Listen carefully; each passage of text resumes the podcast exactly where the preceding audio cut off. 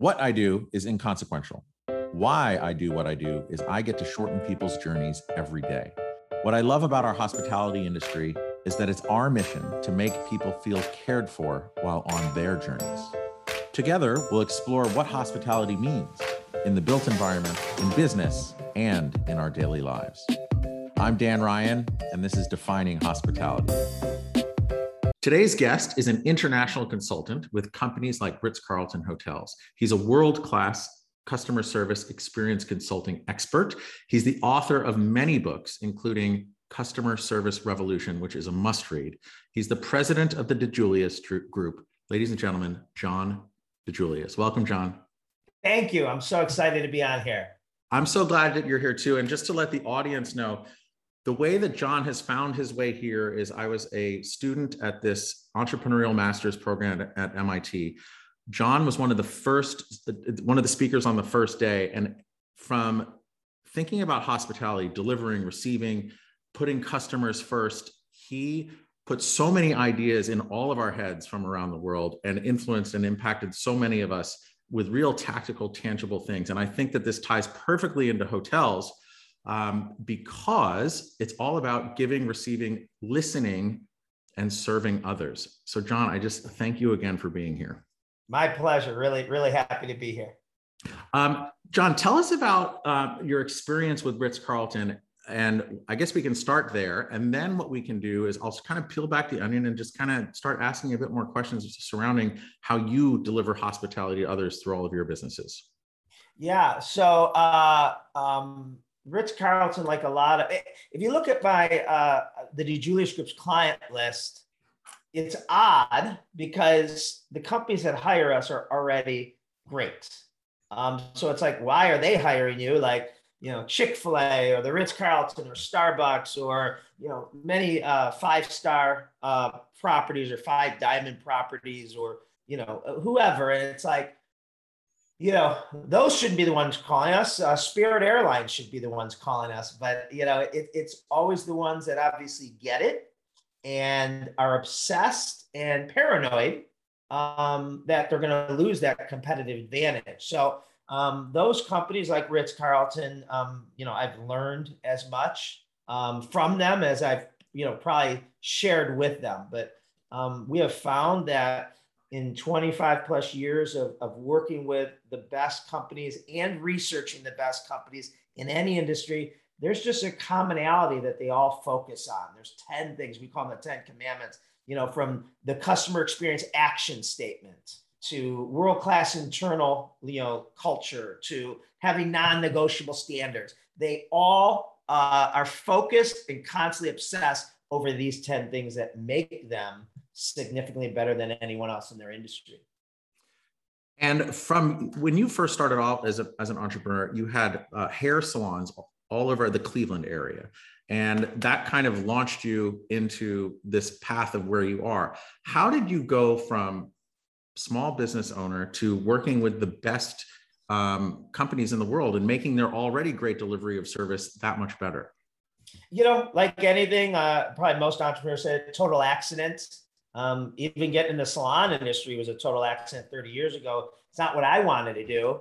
Um, you know, open it with my wife, who was a hairdresser, and thought that would just, you know, be a stepping stone to my next business. But, you know, we, you know, we got really good at it. Um, and we started, you know, growing really fast in the early uh, 90s and mid 90s which then then became my focus. All right, I'm just going to be in the salon business and open salons all over the world. Right, that is where I thought I was headed in you know 94, 95, and uh, so people started asking me to speak, you know, because of the noise we were making in the salon industry, and you know I didn't want to be a speaker. Didn't you know the only reason why I said yes was more locally. I thought it would be good marketing for my salons You'd attend it if you lived in Cleveland and say, oh my God, I'm going to buy my wife a gift certificate, right? That's all. But every time I spoke, it led to two or three leads um, in other industries and in other places that all of a sudden, you know, I was speaking more than I was running a salon business. And then my first book, uh, Secret Service, um, came out in 2002. And that pretty much took me from being a salon owner that spoke to a speaker that owns salons. And probably since 2002, while I still own the salons, I have nothing to do with them day to day. And then the speaking um, evolved in the next five years to consulting. And that's where I spend 100% of my time is speaking, consulting on customer and employee experience, and the, the DiJulius Group does as well. And in all these conversations that I'm having about hospitality, delivering hospitality, um, what's amazing is it starts out because I'm in the hospitality industry, but everything about hospitality is transferable to any other industry and just being a human. And I feel like in many ways, humans have lost this ability to listen and hear others and serve others, and we're becoming siloed. Um, I think that this is a tremendous opportunity for hospitality to kind of get back to basics and build bridges between people. As you step back and look at your journey as an entrepreneur from hair salons to this amazing consulting company and writing books and speaking everywhere, how do you define hospitality, John? So, you know, a, couple things here. One, I don't believe hospitality is an industry. I believe it's a piece of the experience uh, every company should deliver. I think Price Waterhouse, Coopers, uh, you know, lawyers, whatever industry, manufacturing, we should be in the hospitality business, all of us, that happens to be have really smart lawyers, accountants, uh, you know, widget makers, whatever that means. Um, and and and you know, I, I really believe that. How I define hospitality is it, it it's a feeling you give me. It's it, you know, and ideally it's an emotional warmth but it's a, it's emotional. So when we look at the, um, we call it the six components of an experience. And the reason why I love hospitality, I guess in my terms, because I really don't know how the hospitality industry defines it. But the way I define it in more of a global sense is, you know, customer service and customer experience is too vague. You know, I could say, you know, Dan, your, your, your customer service is poor. And you can argue with me that you're the number one accurate, number one most efficient, number one whatever, and you're right, and that is part of the service, and that is part of the experience, as is the chandelier, as is the you know comfort of you know whatever. And so we break you know uh, the customer experience down to six components: physical, right? That's part of it. And that could be if I'm coming to your place of business, your parking lot, and how hard or easy it is to get into your parking lot, out of your parking lot, all that stuff the, the you know the the physicality the building the wall things we can't change from day to day right? Where you're located and all that. Then there's the environmental right? The, the you know when you walk in how is it how does it smell? Is it outdated? You know all those things. And then there's the you know technical you know of of each employee of how smart are you at your job right? I got a bumbling idiot or i got the smartest person i've ever met at again lo- legal or or or waitressy. Yeah, she's brilliant. She knows the menu. She knows what's gluten free, whatever that may be. Then there's the operational component, which is they're out of stock, out of toilet paper. The place is a mess. You know, whatever that may be. Um, and but none of those have to do with how you personally make me feel right? You could have the nicest, you know, Taj Mahal building and, and, and beautiful chandeliers and blah, blah, blah. You could be the smartest, most wicked person at your job, but you know, you could be a jerk. Um, and so, you know, that I call the sixth one hospitality. And that, in my sense, is how that individual makes me feel, cares for me, the human element of it, um, it, it, which is critical and is lost today. It's been lost for a while in all businesses but it's lost today, especially with the techno- technological revolution we've seen in the past 15, 16 years. Um, I think we as leaders uh, subconsciously send the wrong message to our employees because we're saying, hey, you know, have them use the app and our website and the one touch and this and this and this and kiosk and self service. But then what gets lost on the employees is they are the experience, right? You are the experience. Technology is 10%, you know, 90% is the human in most companies, but we aren't telling our employees that anymore. you know, technology can never build a rapport, can never provide compassion and empathy, and can make a brilliant comeback if we drop the ball. But you can, you being whoever that customer facing employee is. So I'm sure that was pretty much the longest answer you got to that question. Uh, but yeah, I'm passionate about it. Well, I can I see your passion, and it is long, but it's also super granular. Like it's it's all encompassing, and I think you know I look at someone like a Danny Meyer who did uh, Union Square Cafe and Shake Shack and everything.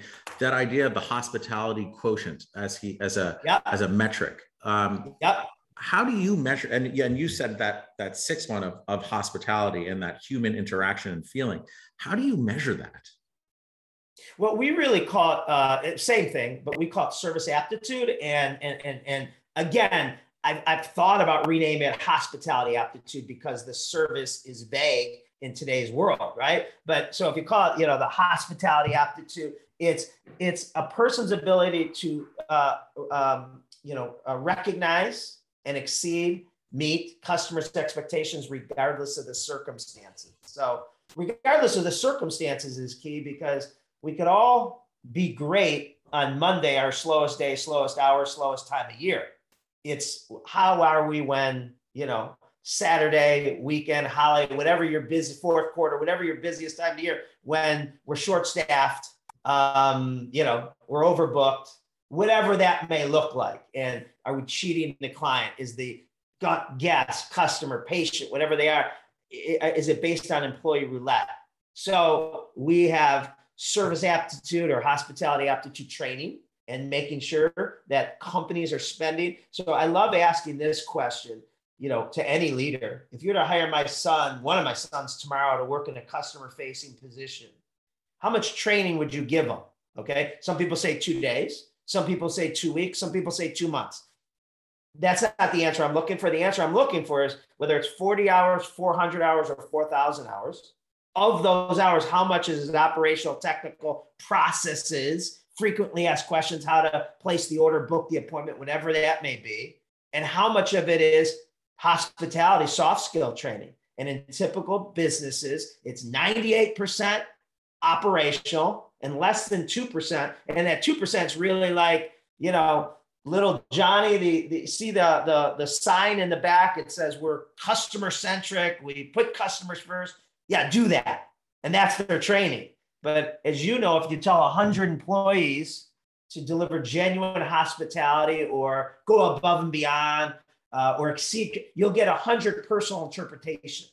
So the best companies, the Ritz Carltons, the Chick fil A's, they remove, remove the personal interpretation and they make it, you know, black and white and they teach. So going on a long answer, let's talk about delivering genuine hospitality, right? Well, again, you tell 100 people to do that, you're going to get 100 personal interpretations. My definition of genuine hospitality is the five E's. Okay. Every time you come in contact with someone, coworker, UPS man, or guest, client, whatever that is, you have to do the five E's. The five E's take less than five seconds to do. The first three take one second to do simultaneously. Uh, enthusiastic greet, ear to ear smile. Um, oh my God, I say this every day, literally. Eye, oh, eye contact, eye contact, enthusiastic greet, ear to ear smile. So when you walk in, I'm like, Dan, right? I just did all three right there. The fourth yeah. one is is engage. It make it about Dan, not about me. And the fifth one is educate. Every time someone communicates with me, it be it 30 seconds or 30 minutes, they should walk away saying, no one's smarter than that person I just dealt with. So eye contact, enthusiastic greet, ear to ear smile, engage and educate. Now it's black and white. Now I can watch and see if you're delivering genuine hospitality and there's no personal interpretation left on it. I uh, recently have been rereading the um, oh Carnegie book. What's it called? Uh, How to oh, Make Friends God, and Influence People. Yeah. But on the first, the first three that are instantaneous, he told this story about the family dog, right? And that dog is running at you just so happy and giving, and it just made me smile. And I was like, oh my gosh, not that we're dogs, but it's something as simple as it should be. We should wagging our we tails. Should deliver hospitality. My tail's wagging. I'm because I'm so excited. And another one to that point is we train on people. The best way to greet someone is with the expression, there you are. So, you know, and, and so I always show the, the clip from um, Jerry Maguire where she says, You had me at hello, right? And mm-hmm. I always ask people, Do you have people at hello? Meaning when they walk in, your expression is, Dan, I saw that you were coming in. I was so pumped. I wanted to ask you about how Connecticut is, or, you know, were you bummed about your Yankees or whatever I know about you. Now, if you're a new client, same thing. It's, it's a there you are. It's, you know, Mr. Ryan, you know, I, I, was so excited that I saw that you've never been here before. I love working with new guests, new clients. Either way, it's, it's, you know, there you are, right? It's the tail wagging, the dog I love that. Totally. And thinking about this, um, I was at, it's raining in New York City right now. It's just in line at Balthazar, Keith McNally restaurant, uh, waiting with a friend. And he's in the, the guy taking reservations in the weeds. Uh, there's this woman who the reservation line isn't working. She's really upset. And he's like, listen, I'm so sorry. We're this very popular restaurant. The, the lines are having tra- challenges everyone wants to sit here. We only have so many tables. I'm so sorry. And um, she went away. And then I came up and I was like, hey, I just want to say thank you for that explanation because I was trying to call too, but hearing you say that in like a really caring way made me feel great um, or made me understand what was going on. He's like, oh, come sit yeah. down. And then he gave me this. He said, hey, thank you for that. By the way, my name is Jordan and here's my cell phone number. Next time you want to come, because I see you around, like just text me. Love I, that. care. But that's a soft skill that's not taught. Like, how do you know? Or maybe it is.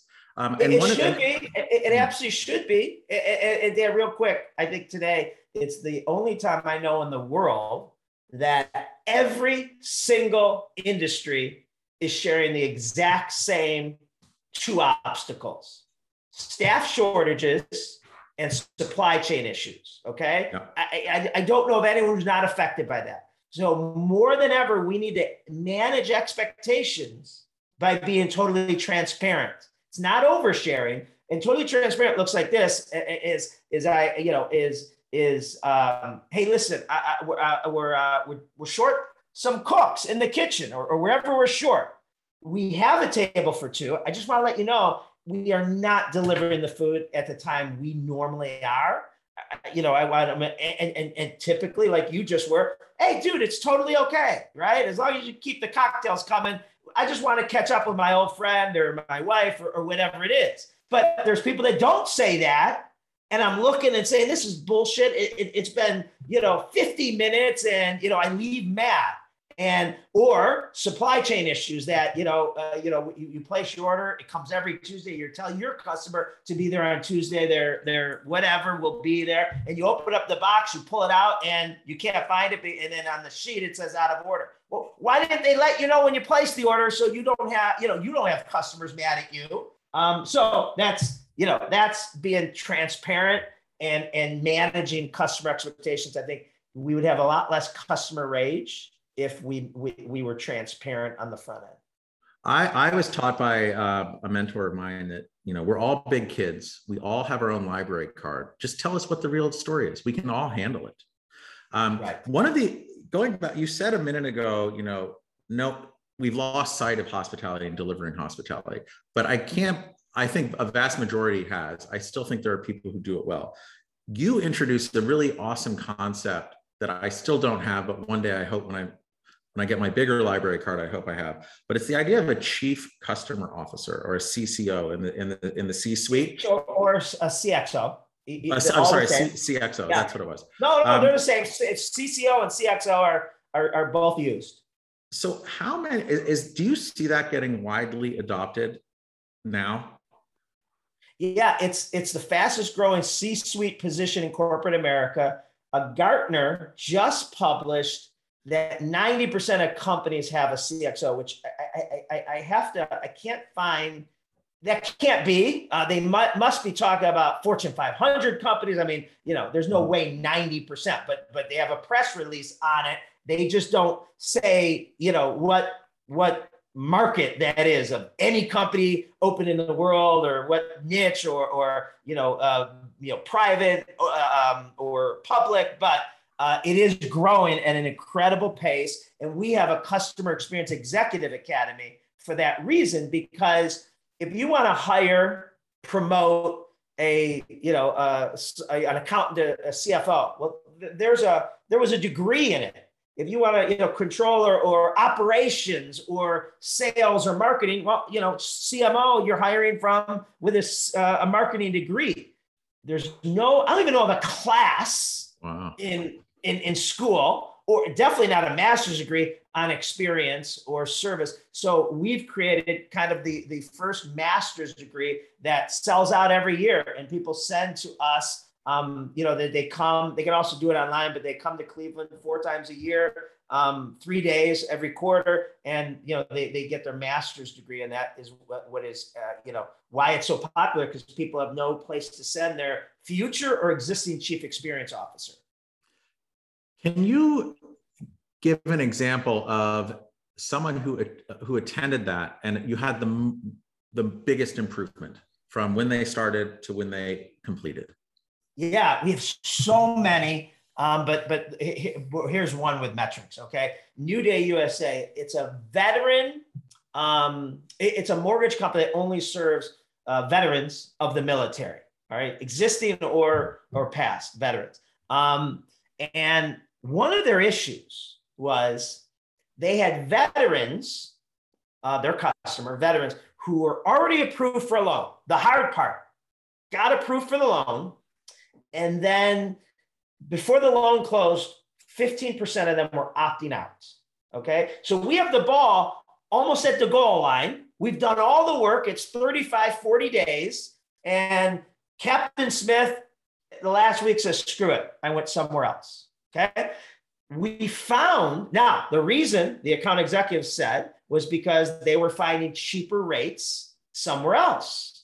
And uh, you know, the the uh, chief experience officer from New Day um, called bullshit and said that's not why. Okay, and and here's another thing they figured out: every one percent of a VU, every one percent per month was worth four hundred thousand dollars. So I'll do the math: fifteen times four hundred thousand is a lot of money in revenue. Yeah, yeah, yeah. so you can see how critical it was.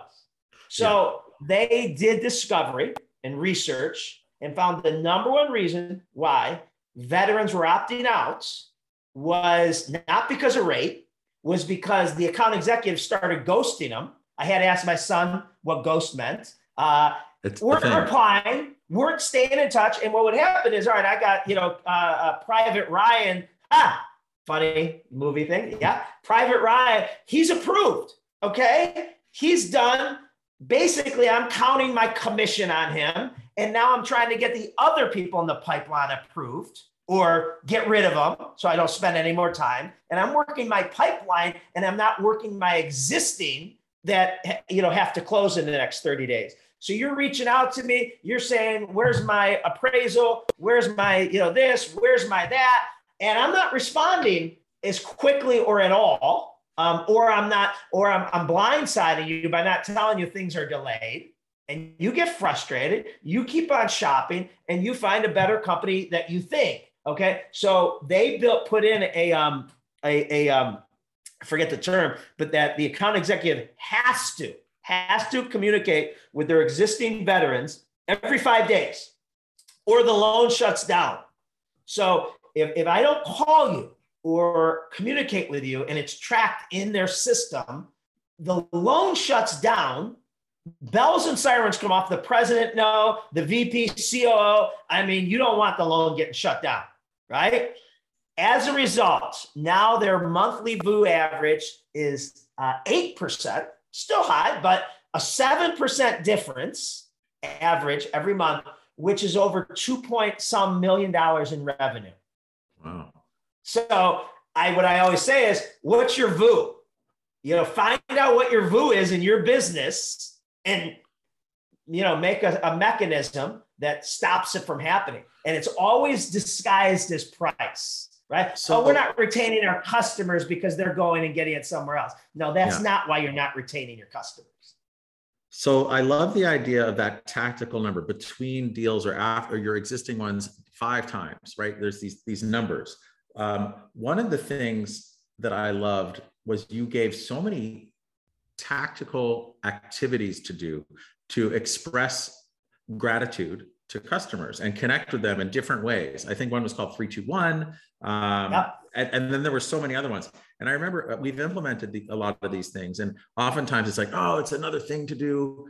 But oftentimes in doing that and taking that pause and it, it, using the example of the veterans and just writing a thank you note or just connecting with them in some way or sending a gift and having the people giving that actually enjoy that. It's a moment of pause, it's a moment of gratitude.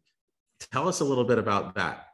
Yeah, I love that, Dan, that you brought it up. While some may view it as another, you know, part of their job when they start doing it, the the day maker, all right, in any capacity, you pay for the guy's uh, toll behind you. You know, let's say it's all it's fifty cents for everyone. You say pay for the next three people behind you okay, behind me. And they've never met you, they can't thank you. You're a genuine day maker. Who feels best at the end of the day? You do, right? When, when, and so when we put our, our, our employees and we give them the autonomy and the freedom to be day makers, and a day maker might be something so simple, sending you a follow-up article about something we talked about that you don't even remember mentioning to me. It, people who are running their first marathon, maybe you're running your first marathon, or you're going to Maui for the first time, and I want to make sure you know the best restaurants while you're there. You might forget that we you even brought up that you were going to. How does he know, right? So we call them conversation gifts. There's a gift in every conversation if you're paying attention to it right? And then employees start going home feeling really good because they weren't just a, a hockey goalie, you know, reacting to requests and yes, no, five o'clock, you know, 250, whatever that is. And they're able to look for the Ford gift. Do you remember Ford? Uh, refresh me. So Ford, what, what we train everyone on is when you're uh, communicating with someone else, you have to try to learn their Family. Ford Uh, yeah. occupation, recreation, yeah. and dreams. Family, occupation, recreation, and dreams. So now that three, two, one, which is, you know, I, I got to send out, you know, three emails, two cards, one phone call. I don't care what communication you use. There's a lot of people my age that are all like, you got to write a card, you got to write a card. I don't care if you freaking send it up in a smokestack, if you telegram me. The message, getting the message from you is more important than how. I don't care. If you send me a video text saying, John, it was so great working with you. I just want that's cool. That makes my day. So I think we get too caught up in the channel. I don't care if it's a Facebook message. I don't care if it's a LinkedIn message. But the 321 is you reach out basically to six clients per week, past. And again, and it's a non-soliciting, you know, reason. So it's not like, hey, Dan, I think you want to bring me back in or have me on my podcast, your podcast because I have another book or another presentation. It's not that. It's not another reason. It's just like, hey, Dan, saw that your team, saw that your alumni, saw, or I was in Connecticut, made me think of you. Um, and also, um, I just stumbled across or wrote a really good article that I think applies to what you do for the hotel industry. I thought you'd enjoy it. That's it. It's not a solicitation. It's just, and it yeah. keeps me in front of you. So the next time you do need, or the next time someone tells you they need a customer experience guy, I'm the one. You're not going to say, "Oh, here's the top five I've heard." What I so, so I did so much of that as myself as I was building my businesses. I'm sure. Or, or, organically. But what I appreciated so much about the books that you read, uh, that you wrote, and then the all the tactical stuff that you shared with all of us in the room was basically systematizing it so we could roll out to our teams. And the, and I will say, like the people who were most resistant to doing some of these things actually had the biggest um, evolution within themselves because it is not no one well not no one but very rarely do we all stop and express gratitude and i it creates almost like a, a flywheel of good feeling it does It does. It does. I got, you know, new one I've picked up in the past year from reading a book on uh, kindness by Adrienne Bankert.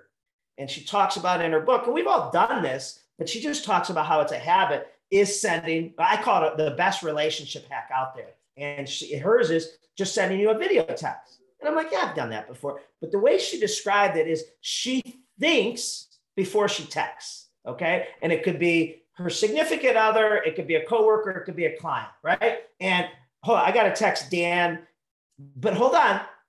Is this an opportunity instead of a text? It'd be a video text. And she says this, and it's totally true. It actually takes less time because I just click the video and say, Hey, Dan, I just want to take it, tell you, I really enjoyed today's thing. Yada, yada, have an awesome weekend. And when you text that, you know, it's spell check and all these things, you read correct it. And I'm telling you, now I do it all the time, especially like I have a hundred, over 100 employees, and I used to text them on their anniversary and say, Dan, I want to thank you. Congratulations on your fifth year anniversary. Yada, yada, yada. You're the best. We're so glad. Yeah. I do it in a video now. And I get, you think I sent them a $100. I get these, you know, hearts, and I shared this with my husband, and it made me cry. And it's like, really? Like, I can't believe, yeah, you know what the most incredible thing is? And you said at the beginning of that, it's the pause, that moment of thinking about what you're going to give.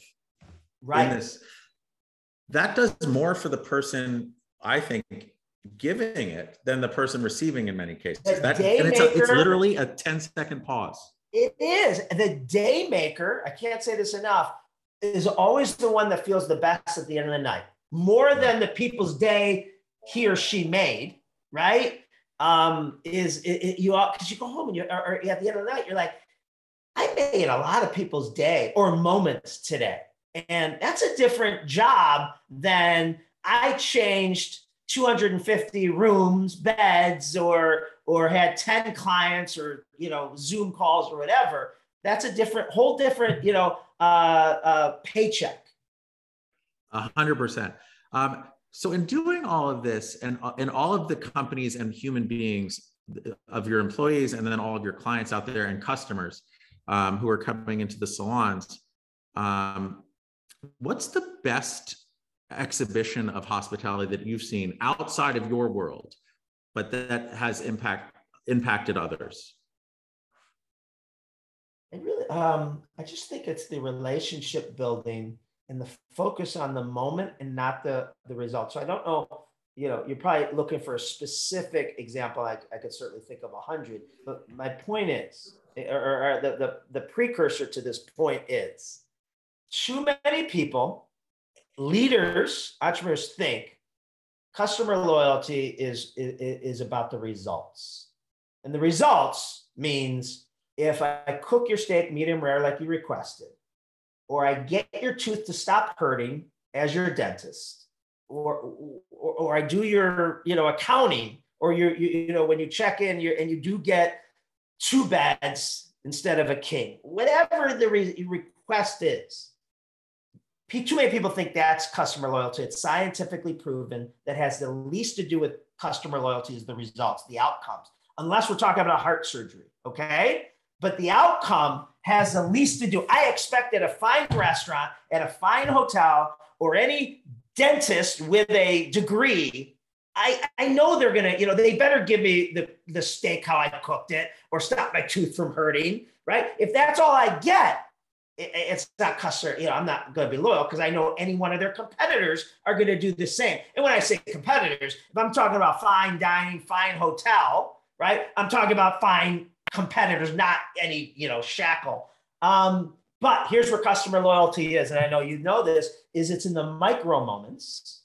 And the micro moments is when I called, when I went on your website, when I checked in, when I checked passed someone in the the the, the lobby or uh, on my floor that worked for you, and I said, "Hey, can you tell me where?" And they point, you know, took me there even though they were in housekeeping, even though they were an engineer, or they responded with, I work in housekeeping, I work, in, in, in engineer, you have to go to the lobby for that, right? That's the negative. The positive is absolutely. And they escort me to the conference convention center of their hotel, right? It's the micro moments of how they made me feel when I checked in. They noticed when they were, you know, asked me for my ID that I was from Cleveland, and they asked me how Cleveland was this time of year, or they welcome me back um, because their their system told them I had been there before, or they say, "I understand this is your first time at our property," right? And and, and those little things. So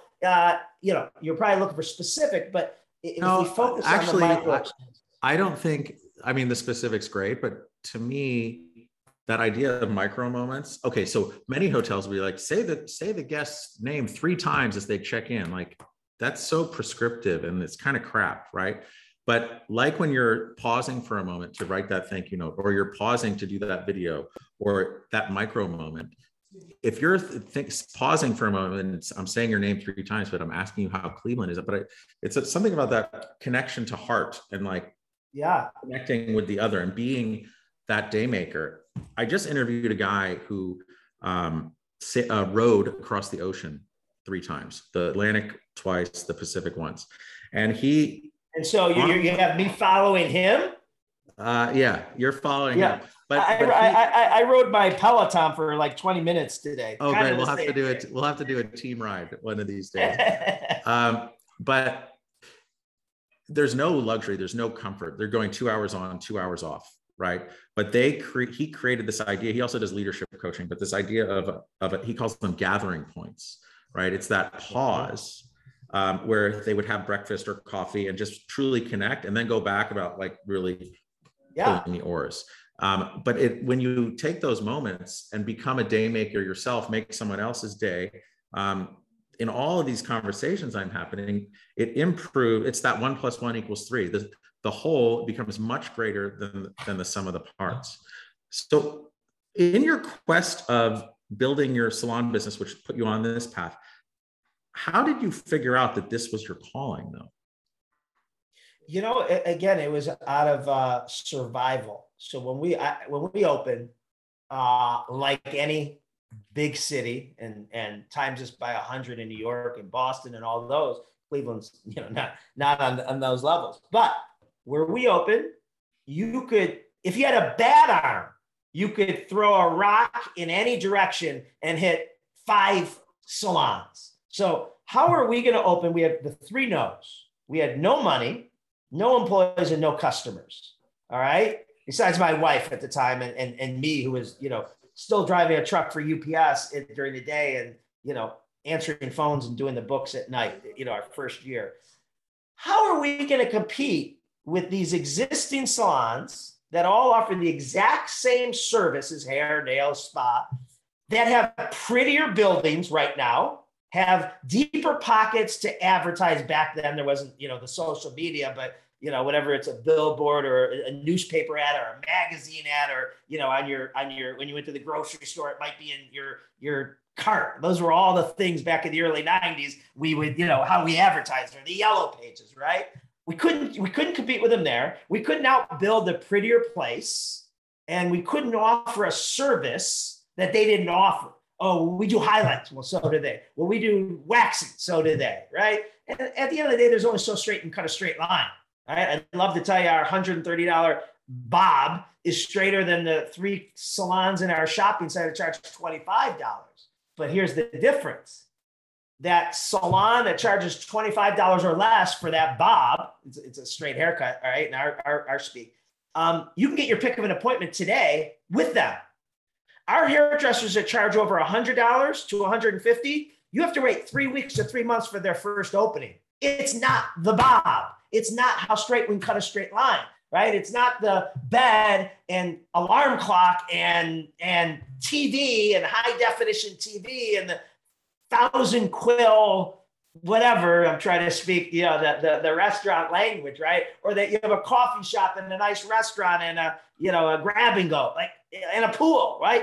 Everyone has that. All your competitors have that but they don't have the experience. They don't have the re- relationship. They don't have the 19 year old like at Chick fil A who is saying, certainly my pleasure versus no problem or, you know, whatever the, the street slang term.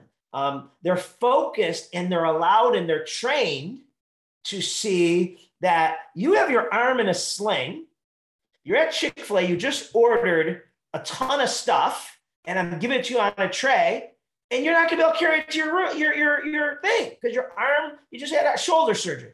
I'm, I'm supposed to pay attention to that, jump out from behind the counter and bring it to your table, open your ketchup packets for you because you can't one hand it, right? It's training those employees when they overhear someone checking in and saying, oh, shoot, honey, I forgot my whatever.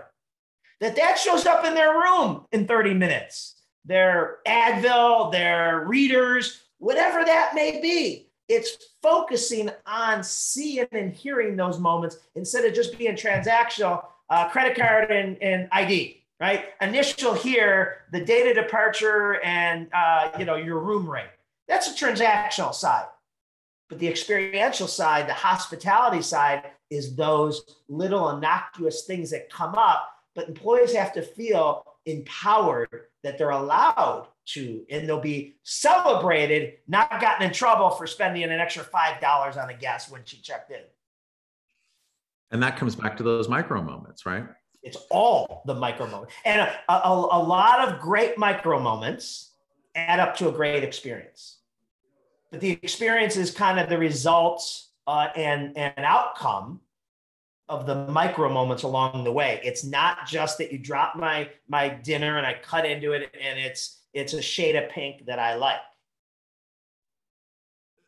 So in all of the with your legions of of followers and people that you've impact, impacted through education, like you send them on your on their way and they're they're impacting others. How do you make yourself feel comfortable and cared for?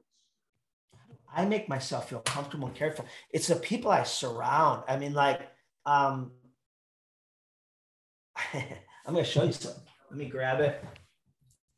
This is my, uh, my mother told me when I was a kid to surround myself with brilliant people so I maybe would be guilty by association because I wasn't the smartest kid. So you probably can't see this, but this is my grade school transcripts. And this line right here, first grade to eighth, my average grade is F, F, D minus, and I peaked in fourth grade with a D plus average. Wow. I was requested to repeat every grade from first through 12th. I didn't, but I was requested. Flunked out of college, right? And and and so the whole point of this is the people that I work with in, in, in all four of my brands I spend most of the time in the DiJulius group, but I also have a Believe in Dreams, which is a nonprofit, and I started the salons. They are the, the most amazing people. And I truly, truly, when I say this, and, and, and if, if, if you if you ask me about, let's say you knew 25 different employees, or you could hear me talk to 20 different customers say, Oh, I know Nicole, or I know Denise, or I know that. My answer is always to say, Oh my God, I love Nicole. And you'd say, You know, John, you say that. I genuinely believe that. I don't know every employee, okay, anymore, especially in the salons. But the employees I know and the employees I work with, I like honestly love. If you want your employees to love you, you got to love them first. And I just think they're so. I, I like it blows my mind that they work for me and they commit their careers to my vision when they have so many opportunities out there, and some look better on paper they certainly, in some cases, could get a higher paying job somewhere else, but they're thinking long term and all this. It's bullshit. And I, but I even love like their spouses. Like, I know it sounds silly. Jess is this young consultant for us. And now she's 31, but like when she started when she was 26, right out of her master's degree, you know, I just can't believe how much she's grown and, and, and, and how brilliant she is with these 50 and 60 year old CEOs, right? And like I was scared that they she she'd get eaten. I love her. I, love her. But you know I love more is her husband. He's my cornhole partner whenever we have you know get-togethers. Like like are you bringing Ryan? And I always joke. I'm like you're not invited unless Ryan's coming. But you get to know people. You get to know their families. You get to know their kids. And you know, so some people that that'll sound like you know, gee, well, that you're not going to have that. So they energize me, and and they keep me up at night. It's the only thing that keeps me up at night because I want to make sure that um, I am rewarding their choice to work for me um, every day, you know, and, and, that, that, that, that, that today, and it's in, this is, this is our, our, our leadership mission to our employees. Okay. Let me see if I say it right. And we say it in hiring, orientation, and ongoing. We hope that you make more money here than you ever thought you, you possible. However, at the end of your career, we want the money you made to be the least valuable thing you got from working here. That's our goal and mission is you to say yes after 10, 20, 30 years. I made more money than I thought I was going to in my life. But that's sixth or ninth of the thing you got from working with us, right? And that you're a better person, parent, friend, and you, you know, and it was a rewarding career. And that's hard. That's hard. That's not a, you know, that's not just something you say and walk away from it. You got to back that up because every day you could be saying, hey, oh yeah, John, oh yeah, you know, on any of that. So I, I know we went down a rabbit hole. Hopefully no, this is per- this is perfect because okay. um, in thinking back to when you were speaking to all of us, and then the books that I've read of yours, and then the, the things that I, the teams have implemented, what I found is okay, yeah, pay and money is really important to everyone because like we all have to live and do this, but it's also finding those micro moments as a team where we deliver so much more value and feeling and love and to just everyone and i i feel like it's our job to make those who work with us better versions of themselves by the time that they leave hopefully they never leave um, but when they do I, I want everyone to just be a better version of themselves. And I think 100%. that that mentality that you're taking from your whole team and that true love that you have for everyone, it it it it pays such dividends not just if for your business but for for everyone for their families for their communities and that's that's amazing and i feel like it is missing well and that's our definition i mean like we have a definition for the customer service revolution right mm-hmm. and it is a radical overthrow of conventional business mentality designed to transform what employees and customers experience. Now, this next part is what we're talking about. This shift permeates into people's lives at work, at home, in their personal lives, and in the community. Like that's the part that really, you know, excites me because if I could teach a 19 year old or a 24 year old how to better serve and deliver genuine hospitality and genuinely care for the other person. That isn't just stayed at, at work. They now go home and do that for their sister and brother and the, the and friend. And the best compliment I ever get is when I meet someone's parents and they you know find out that your daughter works at you know one of my businesses and they say i don't know what you did to my son or daughter but she is not the same person she was six months ago or a year ago. That is that is the biggest check you could write me. That that they're seeing a difference in that you know best version of themselves as a result of, of working with us. And I'm not doing that. That's not me. That's my employees. It's our training, people executing it. My day-to-day impact, um, you know, you know, you know, to, to anyone is is long gone, and I don't, I, I can't take credit for that, but my people do. Yeah, it's like you've planted an orchard, right? Yeah, yeah. And nurtured all of that. So uh, you shared what's what's keeping you up at night, and you know also going back to when you said like this idea of delivering hospitality is pretty much gone. I, I believe it's not fully gone. I, I know you agree with that as well because there are little beacons of no, and that's why my, my latest book, and this is to plug it, is the relationship economy. And that's because the pendulum has swung so far over to high tech, no touch, that I believe that it's coming back now because we are all starving to be a name with Ford and feeling valued and being treated with hospitality, warmth, and, and that feeling that, you know, the few that focus on that are growing. And you know it's it, it, people um, you know people say what do you want? You know what, what what type of client do you want? And i rattle it off okay i want a tesla driving peloton riding lululemon wearing starbucks drinking apple using customer okay that's Wait, i think you just i think you just uh, got my demographic right right It, I'm not wearing Lululemon though. I hear the pants are good for men.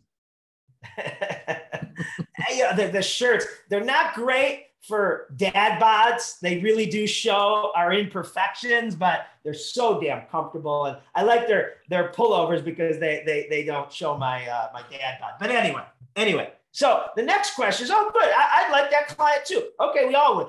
What do you have to do to get them? How do you attract them? Not by running discounts. Those people aren't looking for discounts. They're looking for an emotional affirmation that says by being a any one of the driving a Tesla or you know drinking a Starbucks or Lululemon or Peloton, that that says something about me, right? That says that I'm cool, I'm hip, I'm trendy, I'm sexier. That's you know, and, and how do you get that by, by by creating an emotional affirmation? And a lot goes into that. That basically all the micro experiences and moments that we've been talking about. Um, it's not just by being the lowest bidder and you know, oh, you pay what? I'll give you, you know, 10% less if you, you know, would you come over to me? Some things you will that are a commodity, some things you don't even compare. If you're a Tesla, you're buying the next Tesla, you're buying the next iPhone 27 when it comes out. You're not seeing if Samsung or the Galaxy or the Google, I don't even know what the competition is, what they're charging for their new. No, you're, you're, you're going with it. I'm, I'm, you know, as soon as the MacBook Pro came out, I ordered it. I, you know, I'm not looking to see what Dell and anyone else, are, you know, has. I get you. Um, so go, going with that and that need and that thirst. How far have I taken you off your course? No, this is we're we're right on it because what okay, I want to know from you is, you know, you have that thirst, that excitement that we've all been starved from. Just to reflect yes. back what I heard you say. Yes. What's exciting you most about the future? You know, the merging of the companies that are merging uh, technology with the human. And, and that's the secret. I love technology. I love that I could go on to Apple and book my appointment with the genius within 60 seconds, literally. The thought of calling someone and having to do that, it just it sounds so painful. Uh, it sounds like it would take 30 minutes. It, it might take five, but today, five minutes is what used to be 30 minutes, right? But I could literally have my appointments at my Apple store and then in 60 seconds, whenever you know my schedule and their schedule works. But you can get to that. But then I get to talk to um, a genius and tell him what's wrong and you know bore him with you don't understand. I travel and speak and present. And I can't have this happening. And he fixes it right there, right? And I get the human experience and the human expertise when I need it and I get the mundane, trivial thing that you know I, I, I, I, I self-service can do. So it, it's it's blending those things. And I think the real challenge, especially in hotels, also like they're talking about robots and less people working in it and keyless entry and just keyless check-in. Um, I feel like right now we're at this place where there's an overcorrection to technology to to account for the loss of human capital. But I feel like it's going to swing back maybe not all the way, but I, I, feel like we haven't really figured out that sweet spot yet. And, and, you don't. But but here, Dan, to your point, and tell me if this exists. This is what I want because I'm in a hotel three times a week. Um, luckily, knock on wood, since Labor Day, uh, so I'm not complaining. I'm not complaining. You know, two years ago I'd be complaining I'm traveling too much. I'm so happy I'm traveling, right? That it's bad. But here is my dream for hotels to check in online, which I know some of this exists bypass the whole front desk, get out of my Uber, and say, you know, it tells me I'm in room 212, and I can open it with my my my app. Um, but even better, I want the room at 69 degrees and ESPN on.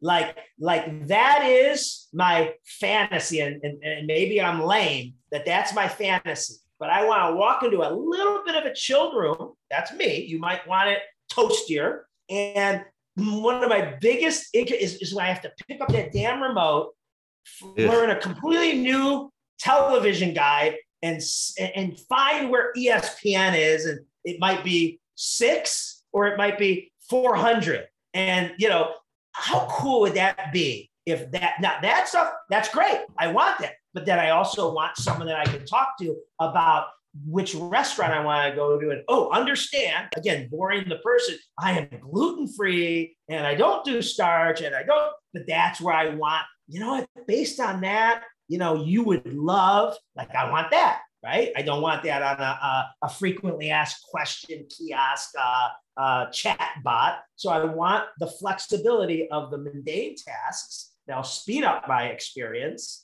and then the you know interactive things that that i'm looking for so here's something as you're saying that i feel like that is not far away and I'm but they're sure missing it, it isn't but you one of the other things i remember you speaking about was i i, I can't remember it was like policies suck mm-hmm. guidelines are great or policies yes. are or don't say don't use the word policy you can have policy don't use them with your staff and customers and if you want okay. me to explain but why? okay so in that vein um,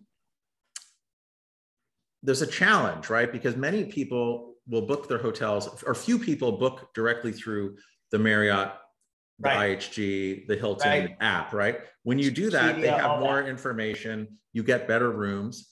But I find that the hotels are really messing up right now because whoever books through an OTA or an online travel agent, so from an Expedia to a hotel tonight to a whatever they get yeah. the second floor room in the dark corner and they're not doing any of that stuff that you talked about. How do you think you can bridge that? Because those are those are customers too and i feel like whenever they put people on the dark room on the second floor next to the elevator they're missing an opportunity to it to impact and and develop a raving fan. Right and, and so there's a great quote or or mantra that you know, it's mostly when we use third party. Okay. And let's go to my world. Uh, you order 100 books, I ship them to you. Okay. You call me up and say, John, they didn't uh, show up. Well, Dan, I, I sent them second day air with UPS, like you told me you needed. Here's the tracking number, and you go figure out with UPS, right? Not it's not my fault, right? You ordered them on Monday, I sent them out on Monday, second day air like you asked. But the problem is well, it's not my fault. It is my problem. Right. And, and we do that anytime there's a third party that you booked, you know, through a third party app or, you know, using a ship. There's so many examples of third party, right? Third party. It ain't our fault. Yeah. It's not my fault. At Disney, your son is too short to get on this ride, but it is my problem right? Because you know you're going to go home and and your kid's going to be upset and, and he's going to scream and have a meltdown right there, which you know you don't want, and you're not going to remember Disney as well. So they take ownership. While they can't let him on for safety, they give him a, a card. They say, you know, what's your name? Billy, Billy. I'm giving you this card that says the next time you'll probably be tall enough for this ride. If you are, this card is a line jump. You get to walk by everyone and hand this, and you go on the next ride. And now Billy's happy, and Billy's actually bugging, you know, mommy and daddy. When can we go back? When can we go back? Instead of us all remembering how hot it was. Every line was over an hour long, and we couldn't get on half the rides, and we spent five thousand dollars. Right? You know, so we got to take ownership that you know that's still our customer. You know, even though I booked it on Expedia or wherever I Travelocity, it's it's about the Marriott experience, and I, am and and I'm blaming Marriott for everything that good or bad happens to me. And so they have to find how they can own that.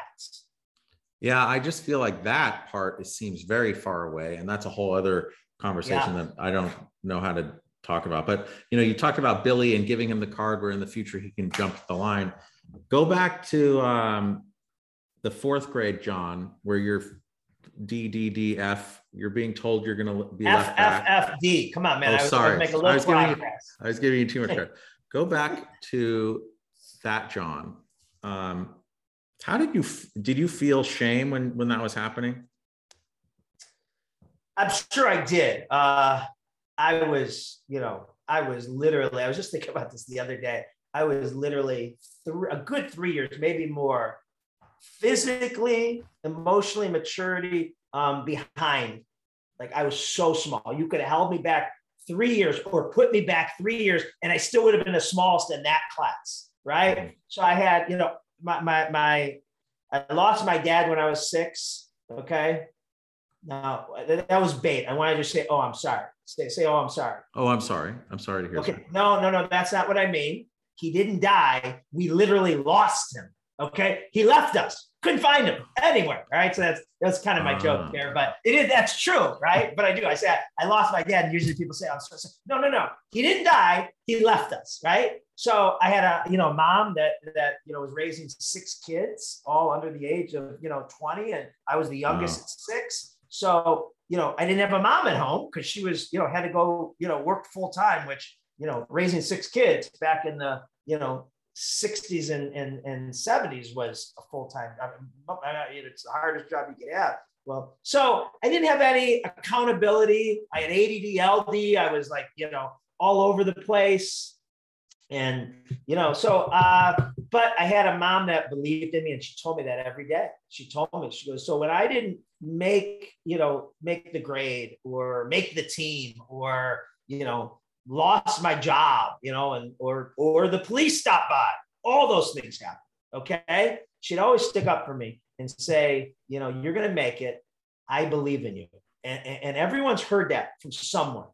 And we have to remember who it was. Um, because you know that got me through. And people didn't think my mom was being tough enough on me. And like, listen, Mrs. DiJulius, you need to. No, no, no. He's gonna is just fine, right? You know, I, I, I have no confidence. And they think, oh God, you know, her son is, is going to be in jail or, or, you know, not doing good things when he's an adult. And I never did bad things. It was mischievous. It wasn't anything bad. But obviously I, I never looked like I was going to be successful in, in whatever that term looks like. But my mom just gave me that gift and it gave me this incredible, um, I don't know, self-esteem and, and self-esteem I shouldn't have had uh, there's no reason for it, but she gave it to me, and I just had this kind of cocky chip on my shoulder that I'm I'm going to do it, right? And and and you know, fortunately, it worked out. If you could go back to that fourth grade John as the John of today, what advice yeah. would you give yourself? Um, you know, it's hard because because a lot of things that you know, I'd say, you know, not to take things such so seriously, not to worry you know, because you didn't make the team today or because she doesn't like you or, you know, you asked her out or, you know, you weren't invited to the cool kids parties.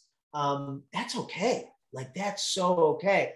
Um, you know, but um, you know, I think all the times like like I wouldn't want to talk myself out of failure because all those mistakes made me who I am and avoided me failing when it really would count later on. Like, so that little mistake maybe I made when we first opened my business, if if, if you would have, you know, told me not to do that, and I would, then I might have made it when it was a million dollar deal instead of a, a ten thousand dollar deal, right? So I don't know, it, it, it's really hard. I think just you know the biggest one, one thing that that does haunt me is it haunt me is a strong word, but one thing I would change, um, and I say this when I speak at kids to schools, is I got picked on.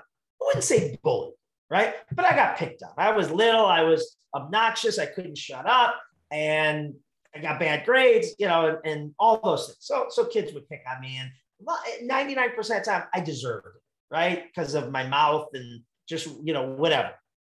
But what I did, and this is probably a normal thing, is that I pick on the people below me because it made me feel good or it made me, I don't know why.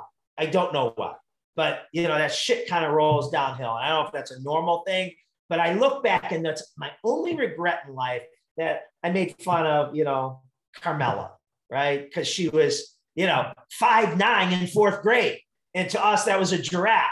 Now we're kicking ourselves later on because she was a freaking model um, you know, but you know, we didn't realize it in fourth grade. She was just, you know, you'd see her coming down the hallway, you know, uh, you know, a foot taller than everyone else. So it was just, you know, in whatever aspect I was, high school or college, I'd always, you know, shit on the person below me, you know, so you know, I felt a little bit better about myself. And that's probably my my one thing that, you know, damn, I wish I could go back and not do that. I try to teach that to my kids and say, invite the least favorite kid to your birthday party like you have no idea what that would mean to him. Like, oh my God, I got invited to Bo DiJulius' birthday party. Um, you know, I, I, I, try to teach my kids that. Hopefully, um, they do less of it. They certainly aren't, you know, on the, you know, where I was. Like, they're not, you know, the unpopular kid like I was when I was in school. Well, whatever that was haunted, therapy. That was yeah. all therapy there yeah, no, I love it. And I, I'll say like whatever um, haunting you may feel, I feel like all of the work and the soapbox that you're on about giving to others and creating these micro moments and just living in this world of gratitude and appreciation. Um, I can speak for myself and the 65 other entrepreneurs from around the world in that room and countless other uh, groups that you've spoken to over the years. I think that the work that you've done as far as on a balance sheet from that time when you were in fourth grade far outweighs that. And I mean, I believe in you and the things that you've done, I've enacted and I believe in them. And I just want to say thank you. Thank you. That, that, that means a lot to me, Dan. Well, uh, all the all the all of your work means so much to me. Um, just so like as we wrap this out, how, John, how can people get in touch with you? Um, yeah, if you're gonna put it in the show notes or anything, but I'll put it in the show notes. Yeah, for yeah. sure. Uh, the DiJulius Group, um, the T H E, excuse me, D I J U L I U S Group, G R O U P, uh, dot com, or John at com. And, and then also, if you if you guys are on Amazon, type in John DiJulius and check out all of his books. They're amazing reads and not just reads, like you actually do stuff. It's incredible. So, John, again, I just want to say thank you very much for your time. My pleasure. It was a, a, a, a privilege to be on it. I can't believe how fast the time went. I know, I know. And also, most importantly, also, I want to take a micro moment here and I want to express gratitude and thanks to my to my listeners. And if this has changed any way that you experience or give hospitality or change the way you think about things, please share the podcast with someone else. Um, I'll see you next time.